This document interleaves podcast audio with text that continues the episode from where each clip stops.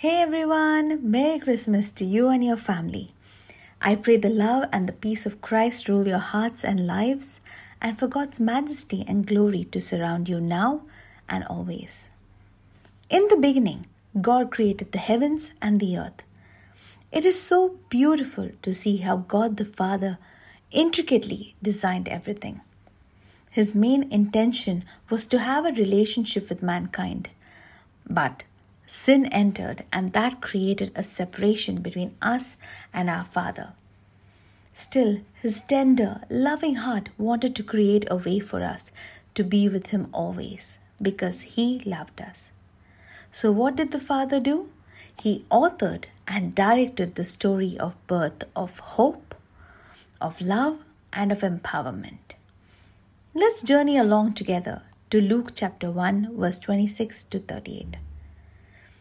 God had already set the stage and scripted the events leading to this divine birth, and He sent His angel Gabriel to a virgin named Mary with His message Greetings, you who are highly favored, the Lord is with you. The first thing that the angel does is to greet her and tell her how her heavenly Father sees her. Each and every one of us might think we are ordinary, but we need to learn to see ourselves with the eyes of love that our Father sees us with. Mary was greatly troubled at his words and wondered what kind of greeting this might be. In our lives, when something out of the ordinary happens, we get anxious and troubled just like Mary. The angel reassures her and says, Do not be afraid, Mary, for you have found grace with God we, as children of God, enjoy this divine grace that comes only from Him. When God has something planned for us, He reveals His plan if we are sensitive to hear His word. Three things were revealed to Mary through the angel Gabriel. The first thing, it was revealed what will happen to her. That is verse 31 the angel says, You will become pregnant. The second that was revealed to her was what will come through her. Again, verse 31, second half. The angel revealed she will give birth to a son, and you shall call his name Jesus. And the third thing that was revealed to her was the plan that God had for the one who comes through her. Verse 31, uh, 32 and 33. He will be great and will be called the Son of the Most High, and the Lord God will give to him the throne of his forefather David. And he will reign over the house of Jacob throughout the ages, and of his reign there will be no end. Mary still had a doubt of how this would be. The angel reveals to her that the Holy Spirit would come upon her, and with the power of the Most High, she will conceive and give birth to the Son of God. Not just that, the angel also reveals that she is not alone in this journey. Her relative Elizabeth, in her old age, had also conceived a son. And this is now her sixth month with her who was called barren. Each of us are barren in some points or some places of our life but it is only God who makes the barren fruitful. When call, God calls you to do something, He also gives you faith to do it.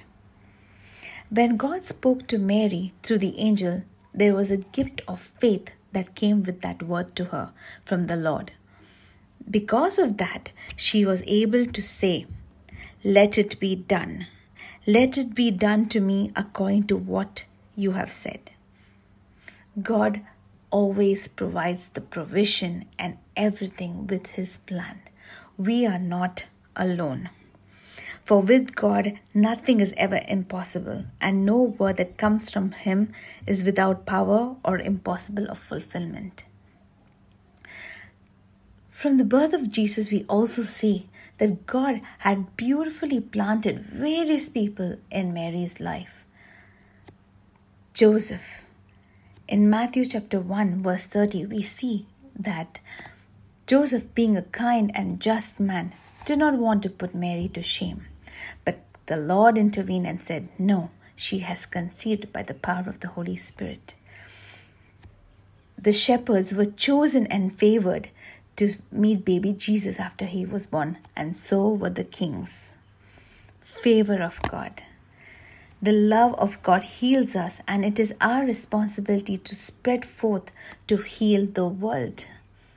That is the gift of Christmas the gift of empowerment, the gift of hope, and the gift of love to all those around you.